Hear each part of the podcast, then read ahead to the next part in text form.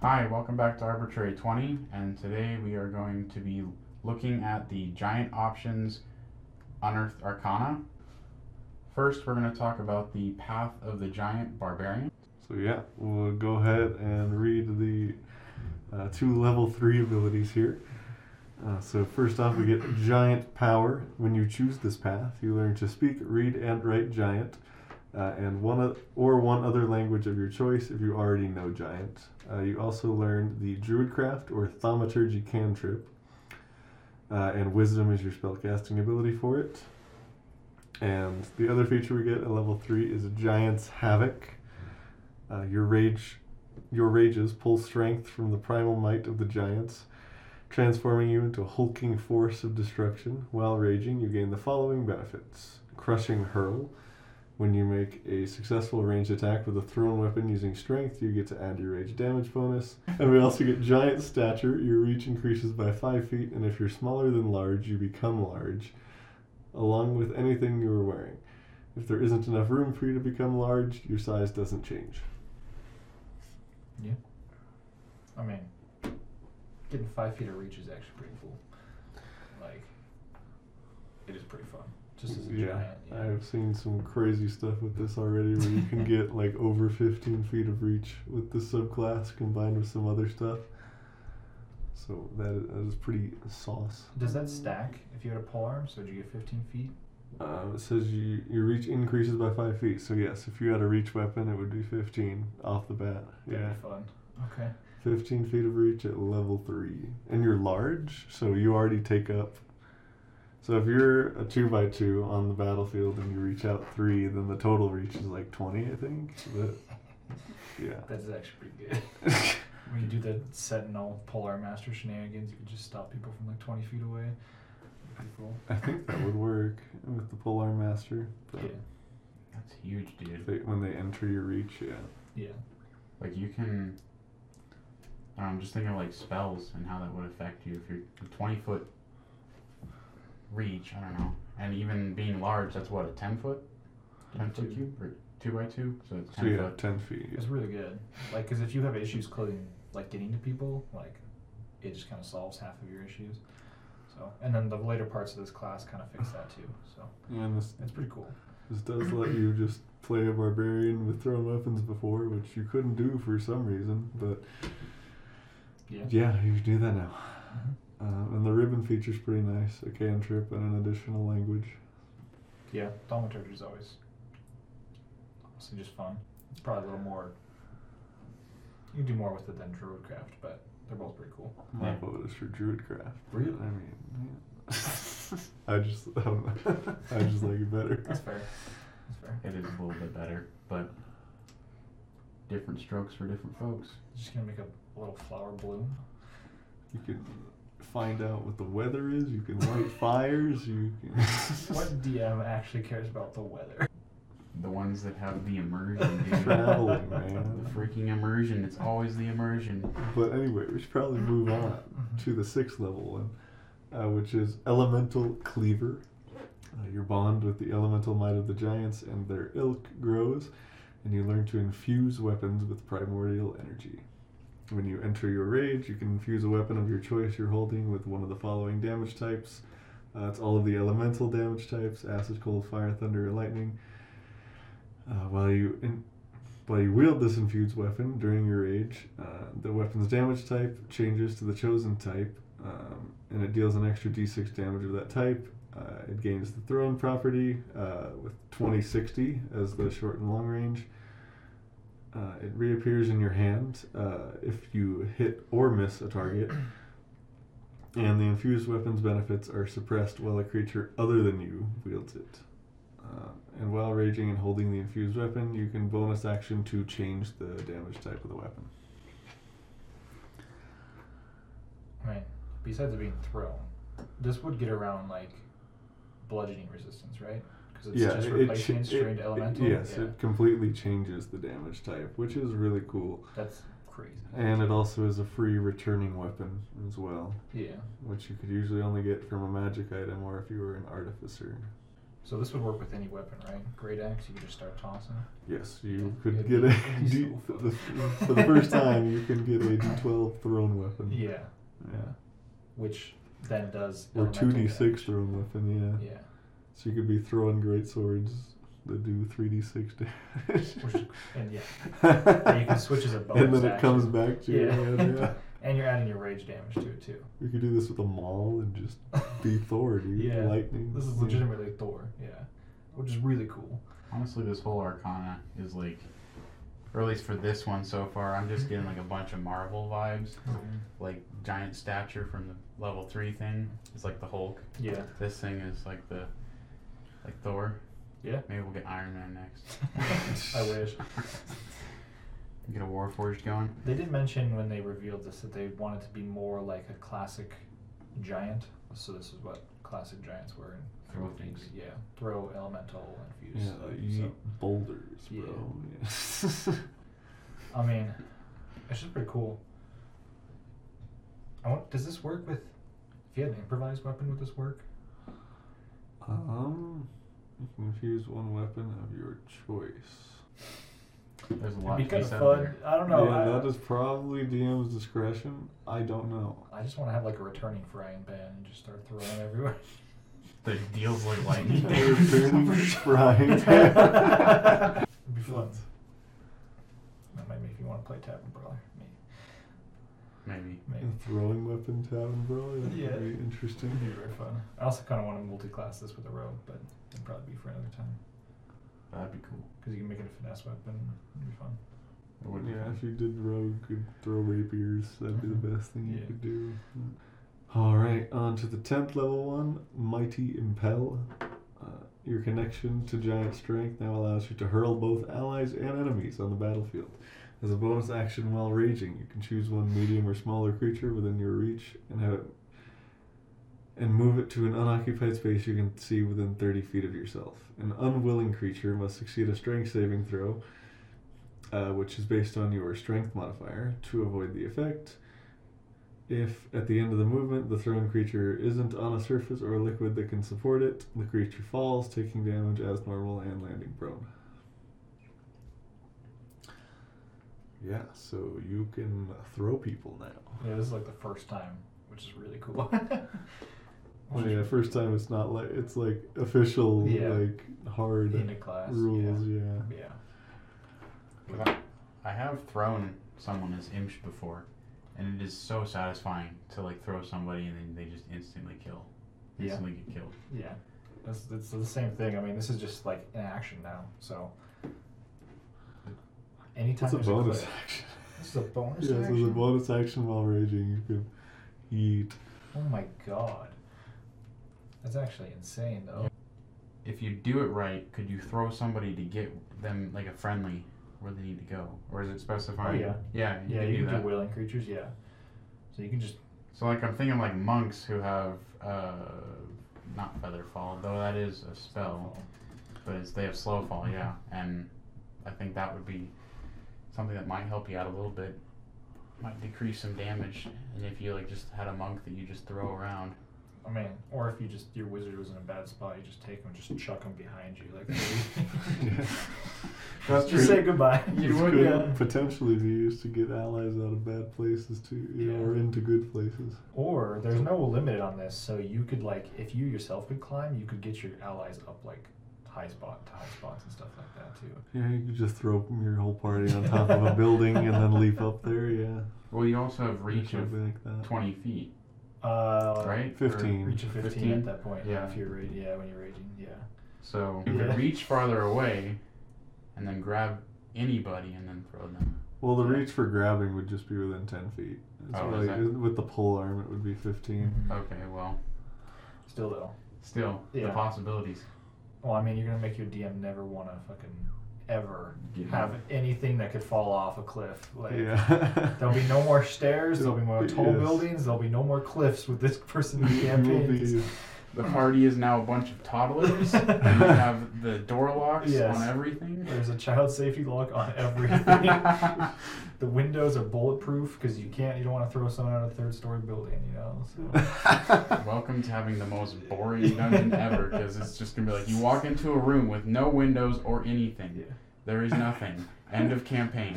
It's ten feet tall. Ten feet tall. It just seems really fun. I'm not gonna lie. This will probably be my only barbarian class I ever play. So. Moving on to the 14th, uh, we got Demiurgic Colossus. The primordial power of your rage intensifies. When you rage, your reach now increases to 10 feet, and your size increases to huge.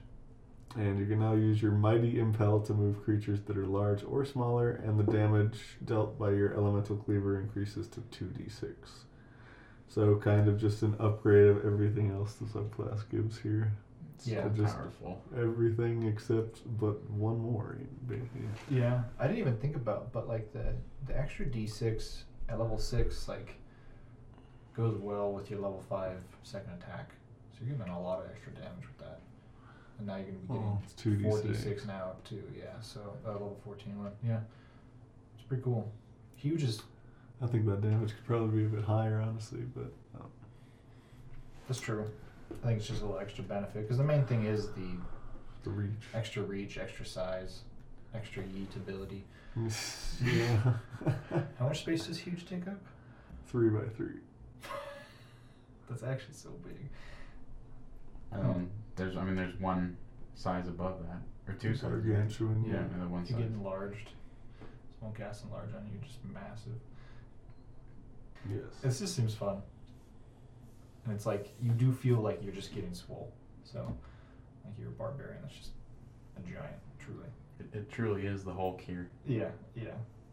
You just get massive. You start throwing things. because you can be angry Bruce Banner, or you can be just like angry Hulk, That's true. Yeah. and you just get bigger each time. yeah. This is probably one of my favorite barbarian subclasses. Yeah, this is a really cool subclass. Next, we're going to talk about the Circle of the Primeval Druid. We'll get into the second level feature here. Um, we have two of them. First up is the Keeper of Old. Your connection to the mighty primeval behemoths allow you to insight into the ancient world. Allow you new insight into the ancient world. You gain proficiency in the history skill, and when you make an intelligence history check, you can roll a d4 and add it to it. And we also get uh, the Primeval Companion. There's a lot of stuff here. Starting, starting when you choose this circle, you can call upon the primeval creature whose spirit is bound to you. As an action, you can expend one use of your wild shape feature to summon your primeval companion, rather than assuming a beast form. The companion appears in an unoccupied space within 30 feet of you. The primeval companion is friendly to you, and your companions obeys your commands. Uh, suit the creature's game statistics and primeval companion stat block and it uses your uh, etc etc talks about the stat block wait you determine the cosmetic appearance uh, in combat it shares your initiative account account in combat the companion shares your initiative count and, and takes a turn immediately after yours uh, it can move and use its reaction on its own, but the only action it takes is the dodge action unless you take a bonus action to command it to take a different action. Um, that action can be one on its stat block or some other action. If you're incapacitated, the companion can take any action of its choice. The companion remains until it's reduced to zero hit points or until you die, at which point the companion vanishes. If you use this feature to summon the companion again, if, and you already have a companion present, the first companion immediately vanishes. Anything it was wearing completely vanishes as well. So we have the primeval companion here. Pretty typical stat block. AC is 13 plus proficiency bonus. Hit points is 10 plus 5 times your druid level. Um, and the attack is a d8 uh, damage plus your proficiency bonus. And then the special action it gets is a reaction called intercept attack, When a creature the companion can see hits a target with an attack, and the target is within five feet of the companion, the target instead takes half of the damage, and the companion takes the remainder of the damage. Okay, that was a lot, but There's quite a bit. there's level two. So basically, starting from the top, the The Keeper You- of Old. yeah keeper of old, you get a proficiency in your history skill, and then when you do a check, you basically get like free guidance, And right? That could also stack with guidance, which is a druid Oh, cantrip. really? So Okay. you'd be really good at history if you had this. So that'd be two d four on top of whatever. Pretty good Yeah, ribbon if you're feature. It- Yeah. It's kind of awkward though, because druids are supposed to be wisdom based and history is intelligence based, right? So Yeah. Yeah, it's slightly awkward in that sense, but you could always play a smart druid, I guess. Yeah, dude. you just buff intelligence and wisdom, and then just be good. I don't know if you'd want to buff it for just one check though. Yeah, I mean, you could just make that check better, I guess. But it's pretty cool. Yeah, it's a decent ribbon feature, but I think the companion is honestly just a worse wildfire spirit from the wildfire druid. Yeah, I'm slightly disappointed. I'm The intercept attack is it's decent, It's but not. It, it's not bad.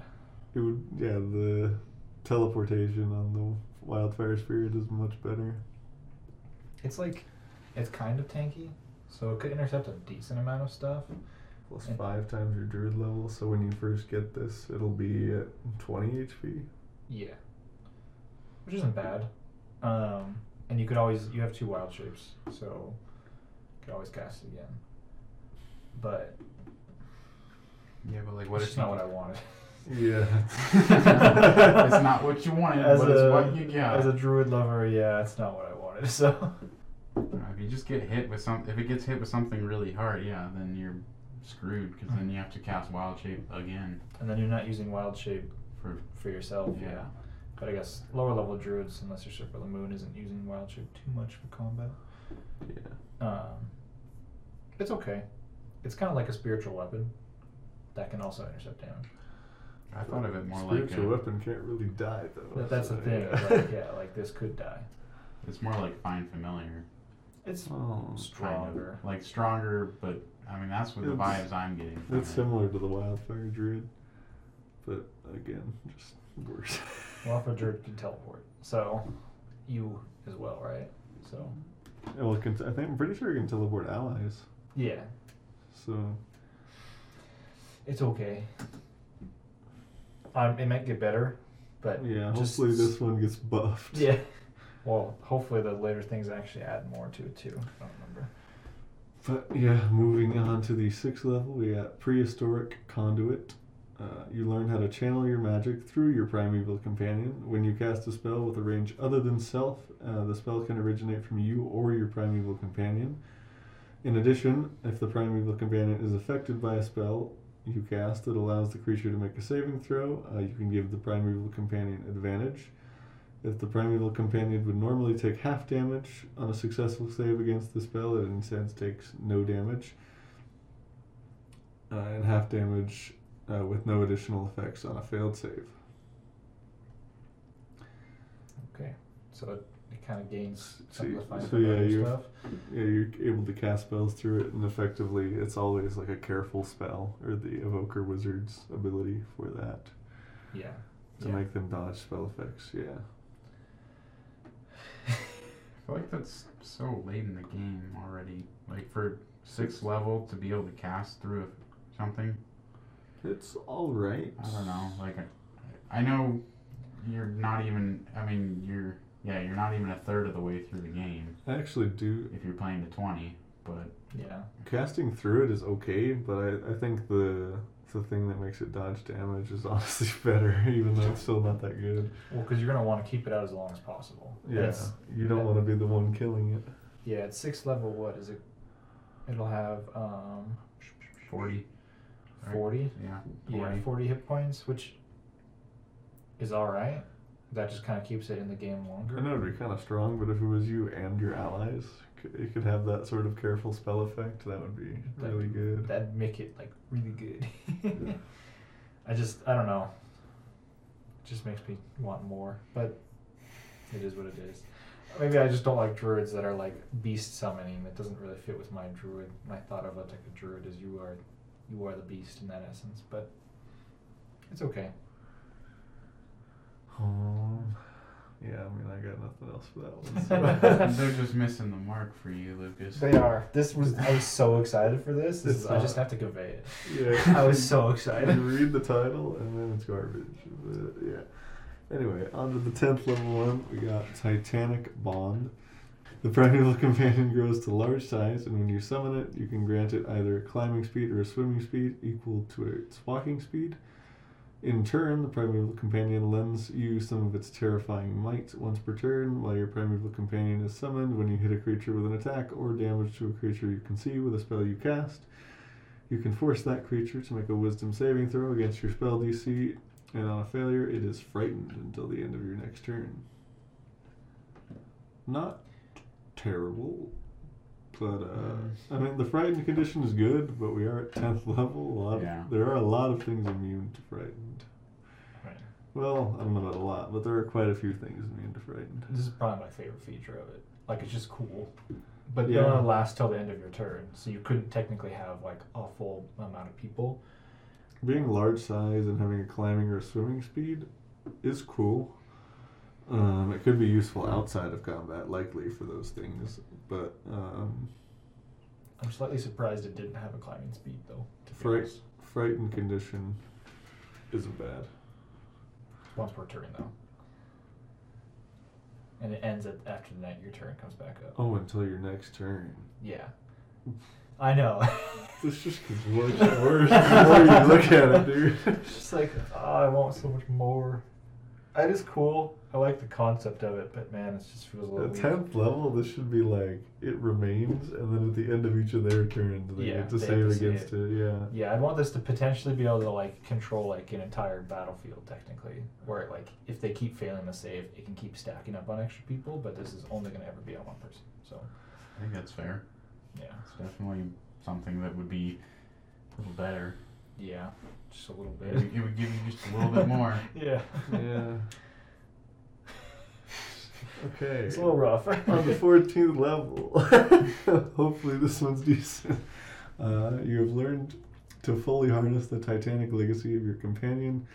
As a part of the bonus action used to command your companion, you could expend a spell slot of any level to heighten your primeval companion's might, granting it the following benefits. Hulking Behemoth. Uh, the companion becomes huge and gains temporary hit points equal to 10 times the level of the spell slot expended. If there isn't enough room for it to become huge, it attains the maximum possible size in the available space. Next up is Mauler. On a hit, the companion strike deals additional damage equal to 1d8 plus the level of the spell slot expended. And lastly, we have Titanic Stride. The companion's walking speed increases by a number of feet equal to 5 times the level of the spell slot expended. These benefits last for one hour until the companion vanishes, or until you expend a spell slot for the feature again. This is the first one that's actually not terrible. I know. it's not actually terrible. I, the last sentence did make me sad though. I thought you'd be able to get all of these up at the same time, but you can only have one active. You get them all. Yeah, granting it the following features. benefits. All benefits.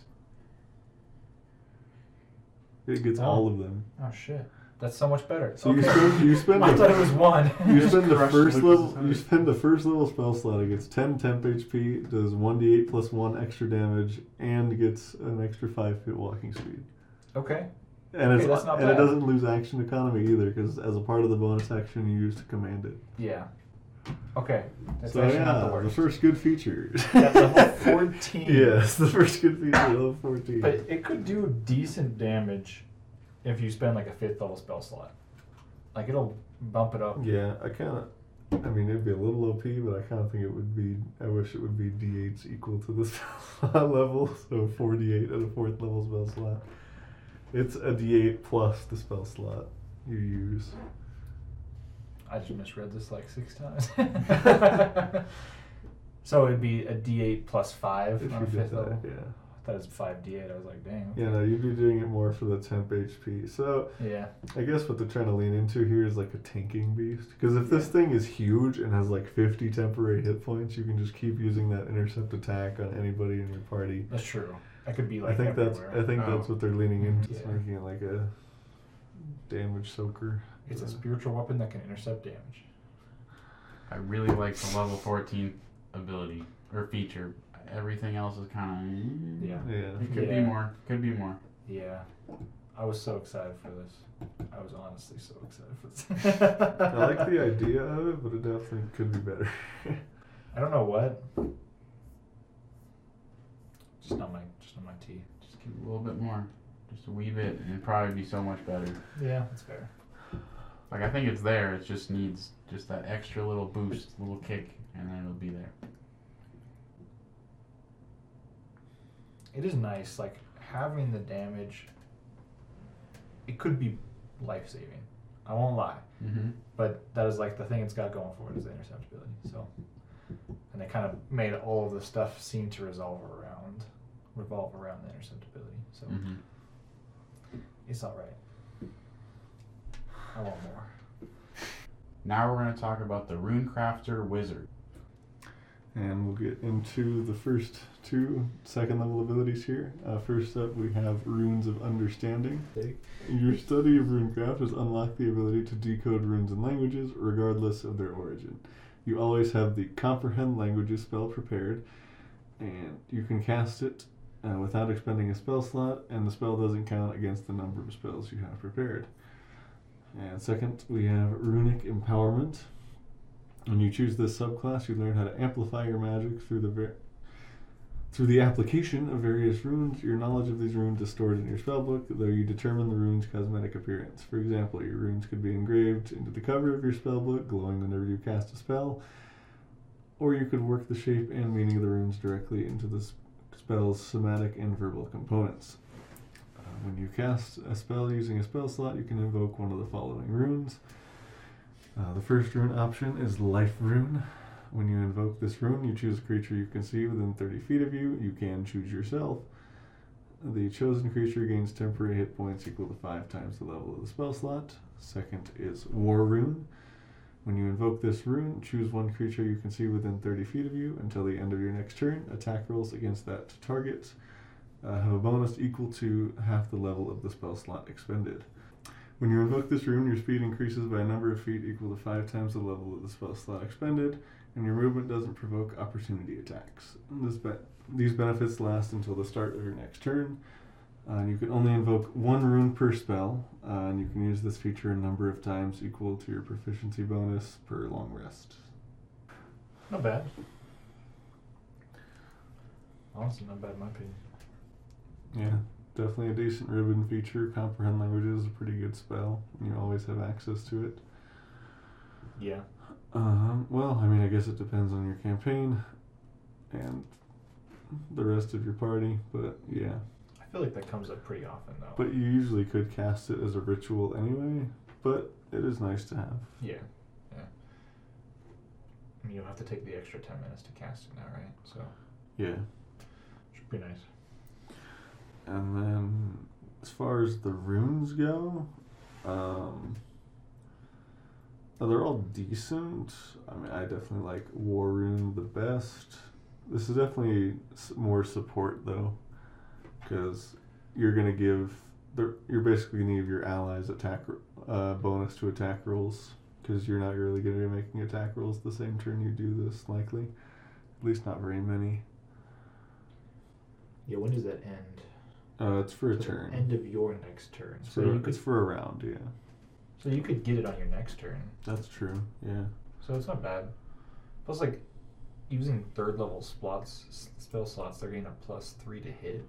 Or sorry, plus two to hit because it's cut in half rounded up. Half rounded up. Yeah. So for a third level spell slot, uh, all attack rolls against the chosen creature, yeah, would get a benefit of plus two, which is pretty good. Yeah. Honestly, that's Actually, pretty You good. give your entire party the archery fighting style. Yeah. that's not bad. like, Um, uh, yeah, I know they're not doing damage, but it is very. that does cause them to do more damage Yeah. for sure. Yeah. On average, they hit way more often. The wind rune kind of comes up. I mean, if you don't want to, if you don't want to misty step, you could just use this and run away. That is true. Yeah.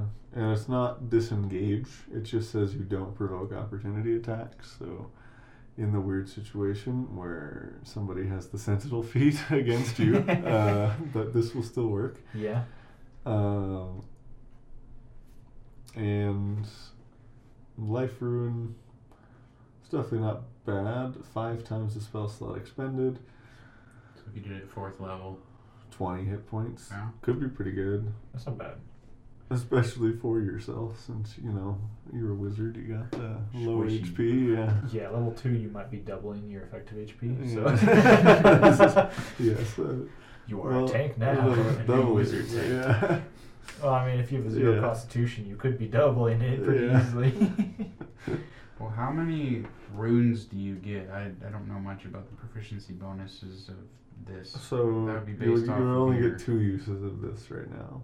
At level two, and then Okay, well, level five. I think War Rune custom. is definitely the play with the limited use. War- Wind, Wind Rune in a pinch, but Yeah. yeah, War Rune is definitely superior, and then Life goes after it, and then Wind. I because War eight. Rune will always benefit your entire party, as where Life and Wind Rune will only benefit one person at a time. Yeah. I mean, Wind Rune is pretty decent though. Like Oh, it's good. getting out of sticky situations is Yeah, so would probably be better than getting temporary hit hit points. I would always default to War Rune, but Wind Rune if you need it. yeah. That's fair. Movement is, is also really good, but I know it'd be broken, but I kind of wish Life Rune actually gave HP. But Wizards can't heal, dude. Yeah, they just don't allow I it. know, I know. but it'd be so good to pick people up Yeah. with that. But I that would be actually broken, so I understand. well, even with the Life Rune, you could it's temp HP. temp HP, so can you can't like bring someone back from it. That's no, no, that's you yeah. unfortunately cannot. Yeah. Okay, well, yeah, you're Yeah. Yeah, that was- yeah. Yeah, War you just Rune, had a lot- War yeah. Rune is S tier. For whatever reason, they just don't. Yeah. Well, I mean, I get it lore wise why they don't let wizards heal, but yeah. I mean, in a large party, War Rune would be so good. I'm just saying. Yeah. Like if you have a large creature you're fighting, Just it would boost a lot of damage. Boss Everybody at fights, 30 yeah. feet, yeah. There's no like saving throw that creature gets to make No, either. it just it's just happens. all yeah, all attack rolls are better against them. Yeah. Pretty cool. At sixth level, we have Sigils of Warding. Uh, you can call on a rune of protection to guard yourself against threats. When you fail a strength, dex, or con saving throw, you can use reaction uh, and use one of your runic empowerment, the last feature uses, uh, and succeed the saving throw instead. So you effect you do have to use another ability's uses, but you do get legendary resistance essentially for those three saving throws. For every saving throw you're probably bad at, Yeah. that's not bad. And also, you can auto succeed a concentration check. So if there's a time, I mean, this would be later on, but if you took like 50 damage and you have an impossible concentration check of 25, you can just choose to succeed. Yeah. And at that point, like, So, you're probably not going to be using your empowerments all that much. yeah. So that's pretty good. At sixth level, you'd have three empowerments, right? Yes. Proficiency bonus plus three. So I think, personally, I think that's pretty crazy. Yeah, I think this should have its own uses, but I get, I, yeah, that makes sense. and leave the runic empowerment by itself. Because if you yeah. use this in combat, then you're pretty low on your other uses, and it's every long rest. So I still think it's crazy though. You just choose to succeed. It's really good because it's You just helps you not suck at things that you suck at. It's a good buff. It, it does what the buff's supposed to do. But anyway, at 10th level, we have Rune Maven. Uh, your understanding of runecraft has grown immensely. Whenever you use your arcane recovery feature, you can also regain a number of your expended uses of runic empowerment. Uh, the number of uses you regain can be no more than half your intelligence modifier rounded up. So, uh, I mean, they give you a way to recover them here, even though they're combining the. I mean, that kind of makes up for the combining the uses of two features. kind of. Can you only arcane recovery once per day, or is it just every short rest? It's once per long rest. Just once per long rest. So if you have a 20 intelligence, which you likely could by this point if you were 10th level, Yeah. um, yeah, Get you would, you would get three back out of It- your you- four. out of your four, yeah. Not bad. That's not that bad. So if if you took a short rest during a day, you could have seven potentially uses of those. That's actually pretty good to be honest. Yeah, That, that That's makes not- the six that's not too- better. that's not too bad. Yeah. Yeah. I mean, for yeah, I guess for a tenth level class ability, doesn't give too much extra, but it does buff the stuff that you already get, Yeah. which is cool. And I mean, by this point, War Rune could be plus three to everything. Yeah. Yes, because you're using fifth level spell slots. which is amazing. pretty nice. Plus three is game changing, I would say. That'd be like giving everyone a plus three. Which is a very rare weapon. Yeah. Yeah.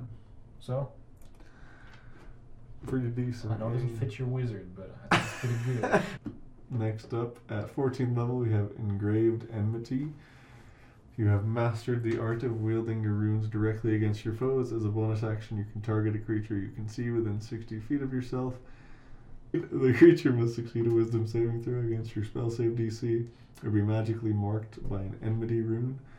The enmity rune appears as a faintly glowing mote of energy that hovers over the marked creature, which suffers the following effects Runecraft's Bane. The creature has disadvantage on saving throws made against spells you cast. And next, and next we have Unveiled Enemy. The radiance of the glowing rune makes the creature visible if it's invisible, and the creature can't become invisible while the rune persists. And last we have Woeful Curse. Uh, when you mark the creature, and as a bonus action on subsequent turns for the duration, uh, you can invoke the Enmity rune to curse the creature until the start of your next turn. Uh, the next time one of your allies hits the cursed creature with an attack roll, the target also takes 1d8 force damage and the curse ends. Uh, the rune lasts for a minute uh, or until you lose concentration, as if you were concentrating on the spell. Uh, once you have marked a creature in this way, you can't do so again until you finish a long rest, or unless you uh, use a spell slot of third level or higher to use it again. So one thing I do want to mention really quick first is that um, you have to see the creature to use this feature, and then um, unveiled enemy says it makes the creature visible if it's invisible. okay. So you see, yeah, I get where there's an issue. Yeah. Uh, you have to have seen visibility up to even. Yeah, you would have to have seen visibility or true seeing, but it is. I think essentially it's a. Te- I think essentially the unveiled enemy is supposed to be like a fairy fire, sort of. Yeah. Yeah, where they can't become invisible afterward. But, um, yeah, that is kind of a weird error there. I don't, not sure what the intention is. I also think the Woeful Curse should be more than one attack, but Yeah, it's a I can see, D8. I, I can, it's one attack and it's only a D8. Um, but yeah, I, I think that could be a bit better, but Runecraft's Bane is really good. Well, it's like it's not even on each of your other friendly people's turns. Just one attack. Yeah. One single attack against it gets an extra D8 of damage, and this is a 14th level ability. Yeah, I mean that was like, yeah. the bane is good. And on top of all That's of that, awkward. it ta- this takes your concentration. And that that last little paragraph, as if you're concentrating on a spell. So, yeah, you it, can't concentrate on another spell. yeah, you can't concentrate on a spell if you're using this. Is, Makes that, it so much worse. is see invisibility or true sight concentration? True it's like see invisibility think is the- not concentration. Oh, okay. So, So well, I mean, there's a workaround, but it still sucks. But you Yeah. want to be concentrating on your other spells. yes. I mean, like especially if you're going to be giving them disadvantage. If disadvantage you're on the 14th spells level, you if cast. you're 14th level, you have 7th level spells, and you have four of them. You could have four of them. yeah. You're like, there. There's no reason to concentrate on this. The only reason to do it would be to make them get disadvantage so that they fail the save for your next concentration check, right? Or would that not work like that? It would not work because you would lose concentration on this oh. and then cast that spell. Oh. Yeah. Yeah, that's pretty. That's pretty rough. You could only you could like fire. This would only help like fireball, lightning bolt, cone of cold, things like that. Then they would have disadvantage. Which I guess is okay, but man. But yeah, the best the saves you want them to have disadvantage on are like concentration saves. Yes. concentration spells. and it's only spells you cast. It's not even they don't get disadvantage for everything else. It's only spells you cast. Well, So I can see that getting ridiculous if it's other people's, but It's yeah, 14th level. Like that's true. Yeah, I think this kind of ends off with something pretty bad, but it started out really good at level two, in my opinion. Just didn't scale amazing. Yeah. I, well, I just think this 14th level one should be better, but the rest of the subclass is not too bad. That's true. That's true. I mean, you can't forget it's a wizard. Like they're already broken. So, Evoker gets like over channeled or like friggin' there's so much. Imagine you're in a six-person party. That An enchantment wizard gets a twin spell all of their enchantment spells at level ten. So like Yeah, yeah. I mean, War Rune is what this thing's got going for it, in my That- opinion. True. Yes. Mhm. War rune and legendary resistance. Yeah. Okay. Effect- yeah, legendary effectively resistance, legendary actually, resistance. Yeah. Yeah. Okay. Those two really, really good. Everything else, okay. Yeah. It's kind of cool that you get the. Sorry. Yeah, you do get the legendary resistance at level six. that is true. That is something yeah. to think about. Like, You get effectively three legendary resistances for strength, dex, or con. Yeah. at level six. Yeah. And dex and con are like two of the main saving throws. So. now we're going to talk about all the feats. Alright, the first one is Elemental Touched. Uh, you've been exposed to the primordial magically elemental planes, granting you a measure of control over the natural world around you. You get Druidcraft or Thaumaturgy, uh, and you get to choose the spellcasting ability for it. Um, whenever you finish a long rest, you can choose which element you are attuned to air, earth, water, or fire. Depending on your choice, you get a bonus action for one of the following effects. Uh, with air, you get a flying speed equal to your walking speed until the end of your turn. Um, if you're airborne at the end of the turn, um, you aren't held aloft, you fall. Um,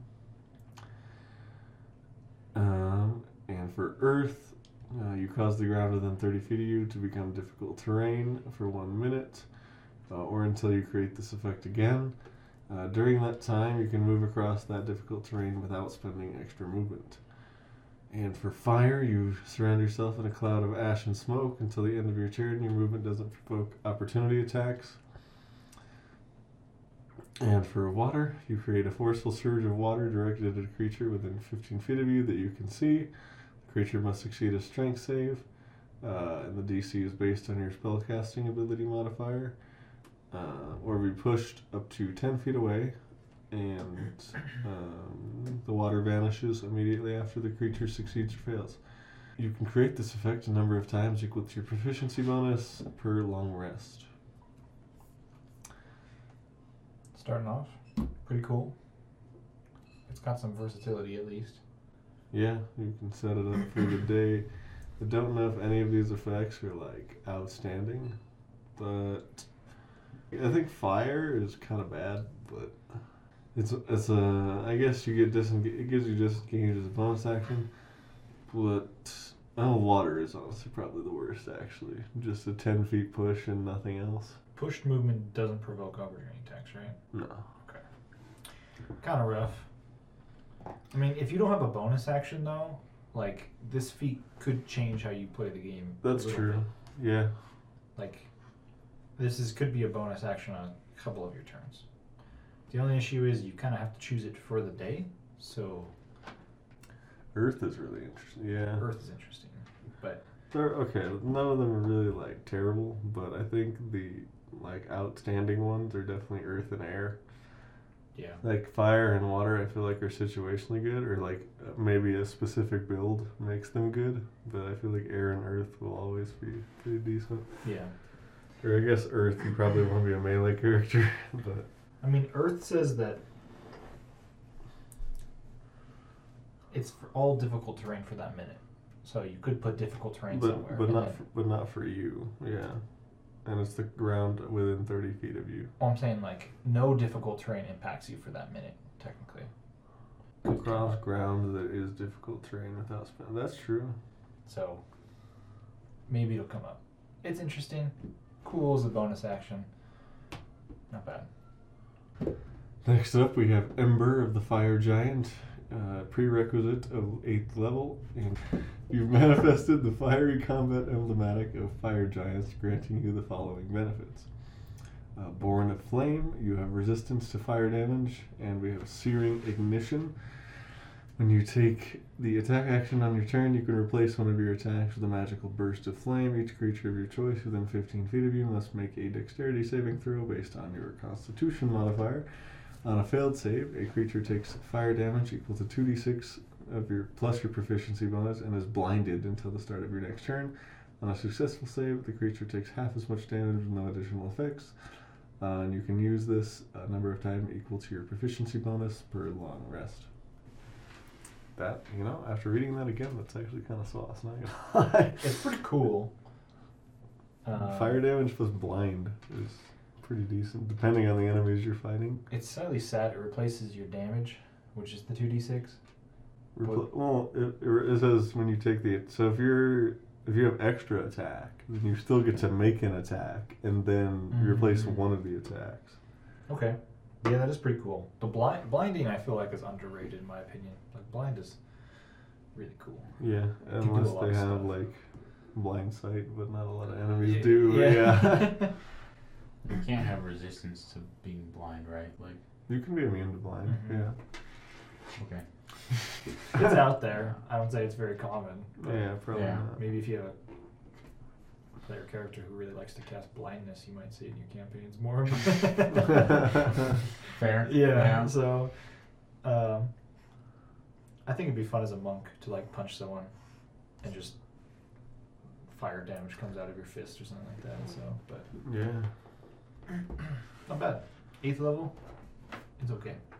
Pretty solid. Yeah, there might be better options at eighth level, but I mean, it's definitely not bad.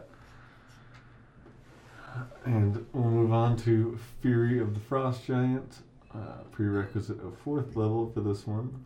Uh, you've manifested the Icy Might emblematic of Frost Giants, granting you the following benefits uh, resistance to cold damage, and when a creature hits you with an attack roll, you can use your reaction to retaliate with a burst of magical ire. The creature must succeed on a wisdom saving throw based on your constitution uh, or be frightened of you until the start of your next turn. Start of its next turn. Uh, you can use this reaction proficiency bonus times per long rest. Frightened, not bad. I don't know if it's worth the reaction though. I don't know. You might have a reaction to many things. It's when it hits you with an attack roll. And it, That's not start of its bad because I guess that makes them have disadvantage on all further attack rolls. yeah, yeah, But it's only until the start of its next turn. yeah. So it, unfortunately, it would run off when its next turn comes up. Yeah, I'm not really feeling this one personally. Thinking Uh, about it though, like it, it doesn't seem like there's very many good ways to get free cold resistance or fire resistance besides this, right? protection from energy. This is third level if you spell. have Yeah. that spell, But yeah. but like If you're not a built into a feed is kind of cool. I mean, if you have an icy campaign, like cold damage resistance, probably won't hurt to have. Yeah, that's true. If you're doing it for the resistance, maybe. The frightened effect. If it lasted longer, maybe. But like this only really does anything against multi attack. Mhm. To be honest, and like it would only be super good if it was like three or more attacks. Yeah, if it was till the end of their next turn, pretty good, because it would at least cover Yeah. a full another turn of stuff. But That's, that's true. Yeah. End of next turn, this would actually be pretty decent. I'd, I'd be Because then you're covering like at least three attacks. Even Yeah. if, yeah.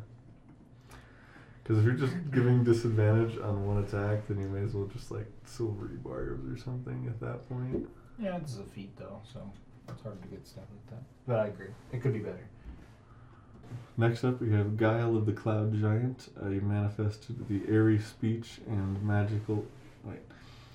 You've manifested the airy speech and magic emblematic of cloud giants, granting you the following benefits.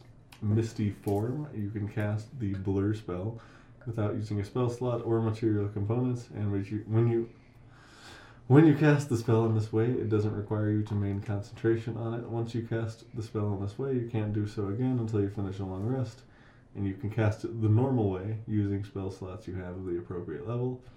Uh, you choose the spell casting ability uh, for it when you gain the feat.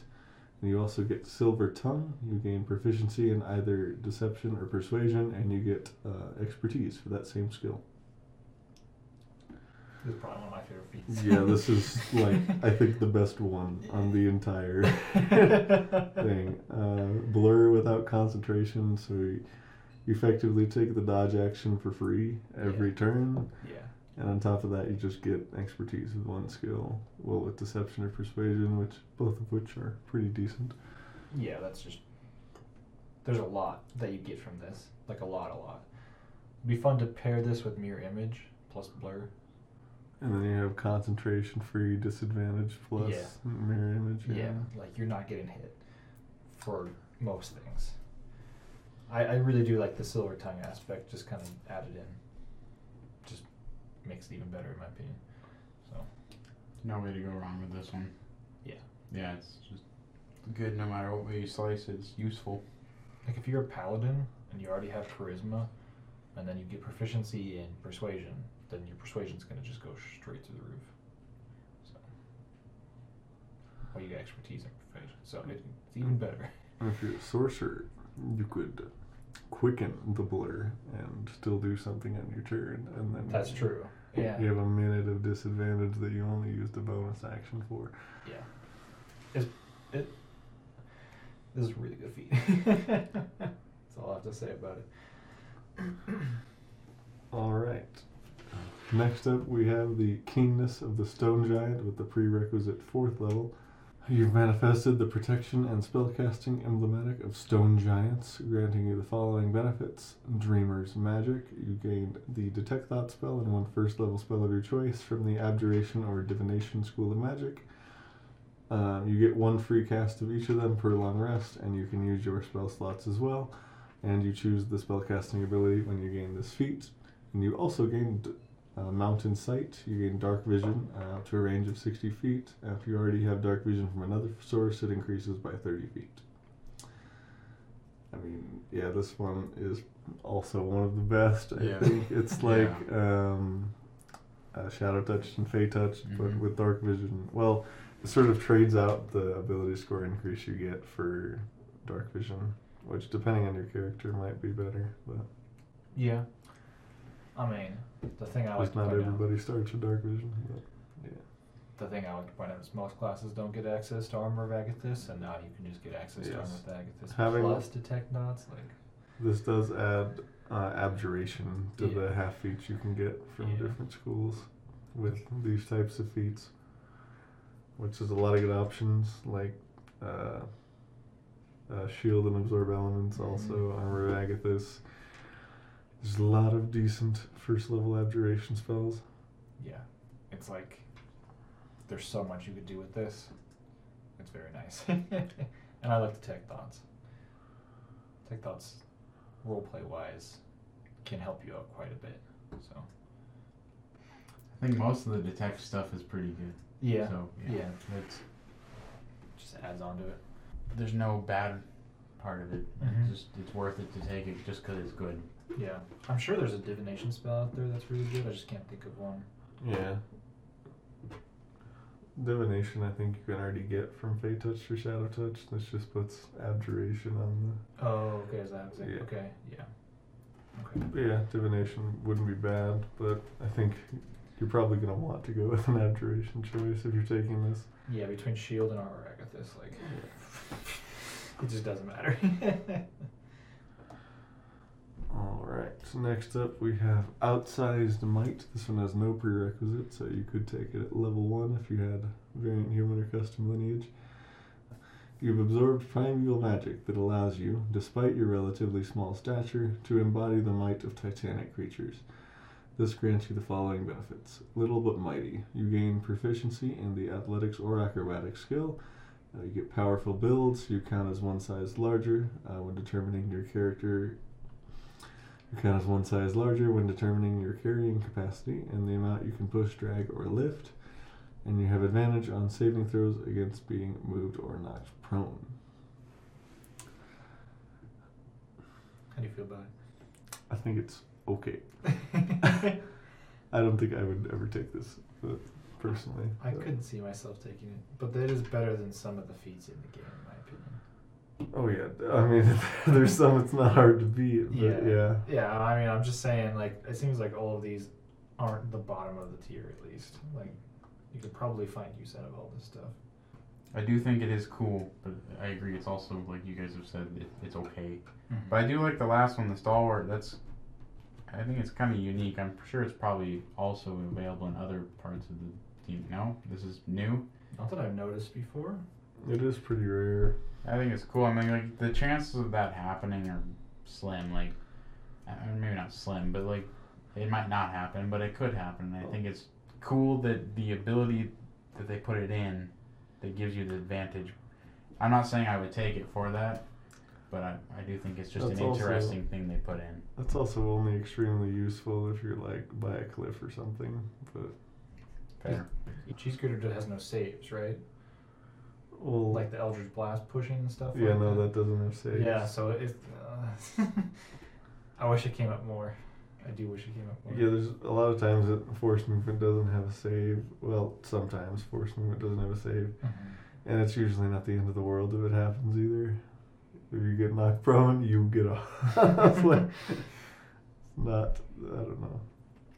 I'm not a fan of it. But I just don't know how many people actually adhere to carrying capacity either. So that's something to think about. yeah, I mean, you know, there are those select few people that play with variant encumbrance, but. Yeah. And next up, we have Rune Carver Apprentice. This one also has no prerequisite. Um, you've begun studying the art of runecraft, which allows you to temporarily mark your items and imbue them with magic. When you finish a long rest, you can mark one non-magical weapon, armor, piece of clothing, or other object you can touch with a rune of your choice. You temporarily learn one first level spell based on the rune you choose, as specified in the rune spells table, and you know the spell until you finish a long rest. Uh, as specified in the rune spells table, and you know the spell until you finish a long rest when the rune fades. There's a ton of spells you can get access to with this. I'll be showing them on the screen right now. Uh, while you are carrying, while you are wearing or carrying the rune marked object, you can cast the chosen spell associated with the rune once without using a spell slot or material components, and you can also cast it using any spell slots you have. You choose your spellcasting ability for this when you choose the feat.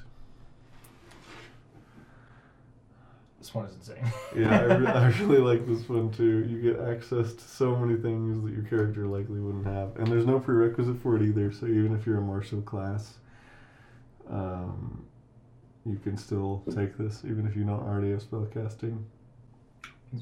yeah. I mean, you only get it once.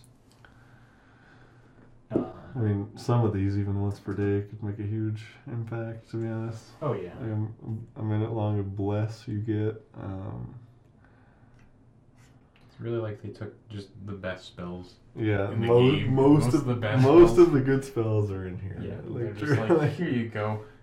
Because I'm Gives you a thinking like if you do. Strixhaven, you do like the Strixhaven initiate, as you know in the beginning, to replace your background, and then you do this at like level four, and you're like already miles ahead. You're, Yeah. you're really versatile. Well, well, you could take it. Yeah, if you if Strixhaven is allowed, yeah, you could get Strixhaven Initiate, and if you play a variant human or custom lineage, you could get this as well, Mhm. Level one. Yeah. and you get access to, I mean, pretty much any spell you want at that point. Any spell in here, like Bane, Bless, Armor Agathys. Good You have a healing spell. I know it's Cure Wounds, but good berry, Goodberry Shield, like. man, command guiding bolt, I know. This is crazy. sanctuary featherfall. Like, can you imagine just a barbarian who never needs a con? Well, no, you actually They couldn't do it as a barbarian. Dang it. But This, it's like a this is a fighter, though. Yeah. or a fighter. They can just concentrate on a bless or a bane for free. It's pretty crazy. So, and this goes well with spellcasters too. But it's nice to splash into martial classes. Yeah, it makes you really versatile if you're already a spellcaster. Very strong, very powerful.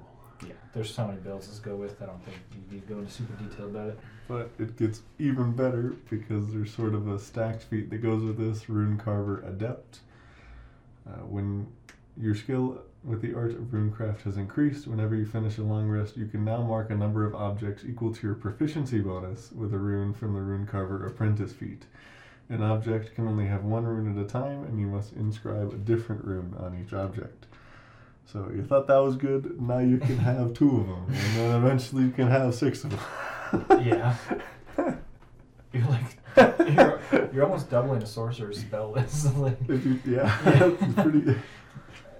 it's a little crazy to think about. A lot of this is probably like the most first level spells you could ever have like prepared at once. well, some of the, a Oh, lot of these are good upcasting too. So like, I mean, more or less, uh, yeah. Bless, Armor of Agathys, um, Bane. Those are all decent I didn't even. Sanctuary. Sanctuary's on here too, which is crazy. So yeah, Yeah. there's just so much you can do. Well, and then all the free casts too, like your resource game is just insane. Like in the, once you level up one more time to level five, you effectively have seven first level spell slots. If you're a full caster. Yeah, that's true. That's true. You can also do at if you take variant human with Strixhaven background Yeah. at level one, you could goodberry juggle. Yeah. yeah, with the five familiar goodberries. Kind of crazy. Well, Kinda one just got more fun. Yeah, no. I mean, level one kind of sucks, but like at level four, even if that's still good. So you could have a barbarian doing it.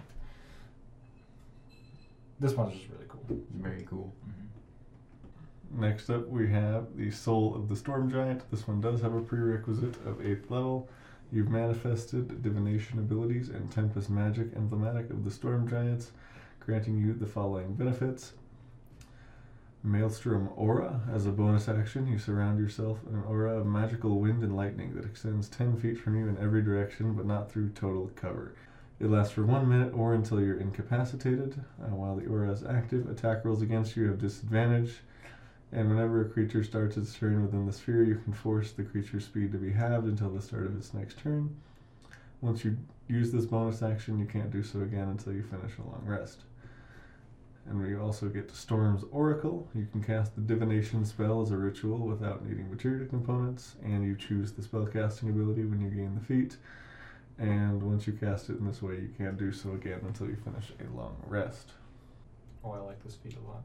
So pretty much you get the blur effect, right? With extra sauce. That's true, and, it, and it's also as a bonus action. Yeah. So it's actually kind of, in a sense, better than the blur one. This yeah, this might be better or effectively the same. Well, yeah, you also get the half movement. So the real difference, well, those effects are similar. The real difference is the Storm's Oracle versus the Silver Tongue. That's true. And then this one you can only do once per long rest. Yeah, versus that's expertise all the time. Yeah. But I just think it's kind of thematically cool. Like they're both really good. yeah, they're both really really good. Having movement, I feel like is underrated. Mm-hmm. It's really good.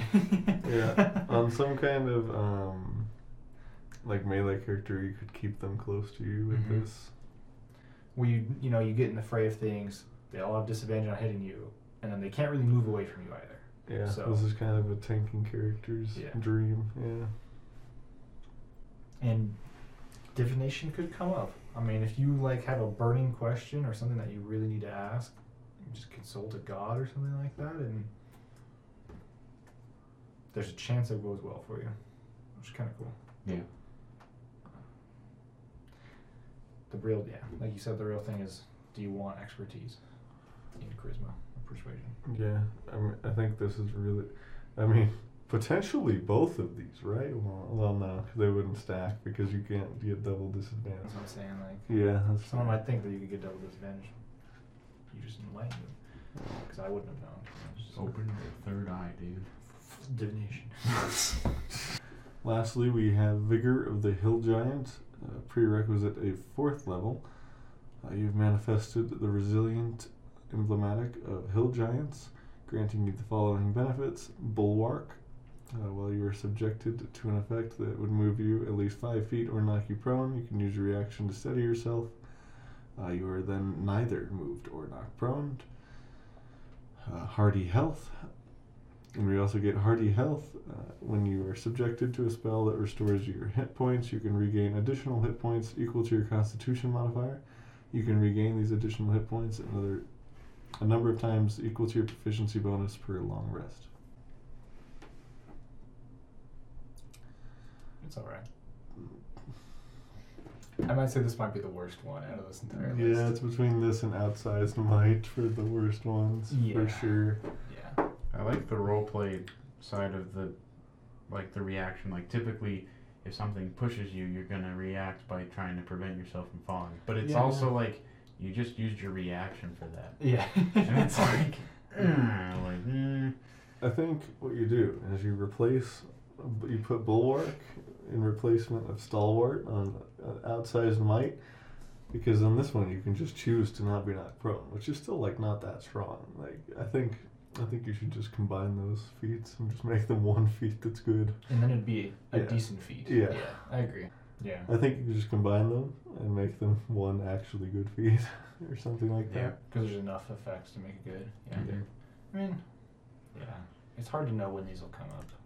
These two, those two feet specifically, like this feat. It just doesn't seem to come up very often. I think rarely. Yeah. yeah. I don't think I've. It's probably been like a total of three times in John's campaign that I've been knocked prone, and most of them was because of my own stupid decisions. I think so. it's because you fell. or I, fe- yeah, Yeah. or Yeah. I fell, you know. So like, Does that work like that though? Can you just like superhero land if you're falling? You can just use your reaction just to land instead of being knocked prone, I guess. no, there's no. I don't think there's a reaction to land for monks. You get slow fall, which just negates the damage that you receive. Well, is falling an effect that would knock you prone? It depends on how you roll.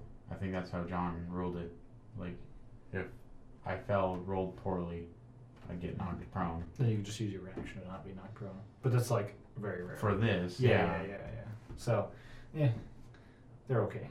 could be better. I do like the overall theme of how they're balancing these feats is by level prerequisites, which doesn't seem like they were doing that before. Yeah, no, that's a new thing. And I think it is a good way to balance it. Like you can put more power into a feat if you can only get it at eighth level. hmm Yeah. So I do appreciate that. It is nice. It, it's a little annoying because it's like, I want to have that, but also I understand why. Well, yeah. Because you can't have some of these features at you know second level, and it's like, oh look, you're just a god, you know, or uh, yeah, first or fourth or whatever. Yeah, depends on how you build your character. Um, and I think having better later game feats are nice because at a certain point, the feats don't matter as much once you take some of the good ones. Yeah, some of those lower level, some of those feats just don't really do much. They don't scale, yeah. Yeah, when you're 12th level. Yeah, because once you get to 12th level, like what feat are you taking? You're probably taking an ASI, or if you still really need a feat there, but yeah. none of the feats are worth it. Doesn't Yeah. seem like it. No, it's a hard choice. These all give Oh, cool stuff. Depends on the character, but yeah, Sure. I like feats scaling better like this. Yeah, but it, it seems like you know once you take Warcaster and probably Fey touched a plus one to get you know a half half score increase, half feat. There aren't very many options for you. So Yeah. I do enjoy having these options. Overall, they all seem good. All right, well, thank you for listening. If you'd like to read the full Unearthed Arcana, it'll be in the description. Have a great day.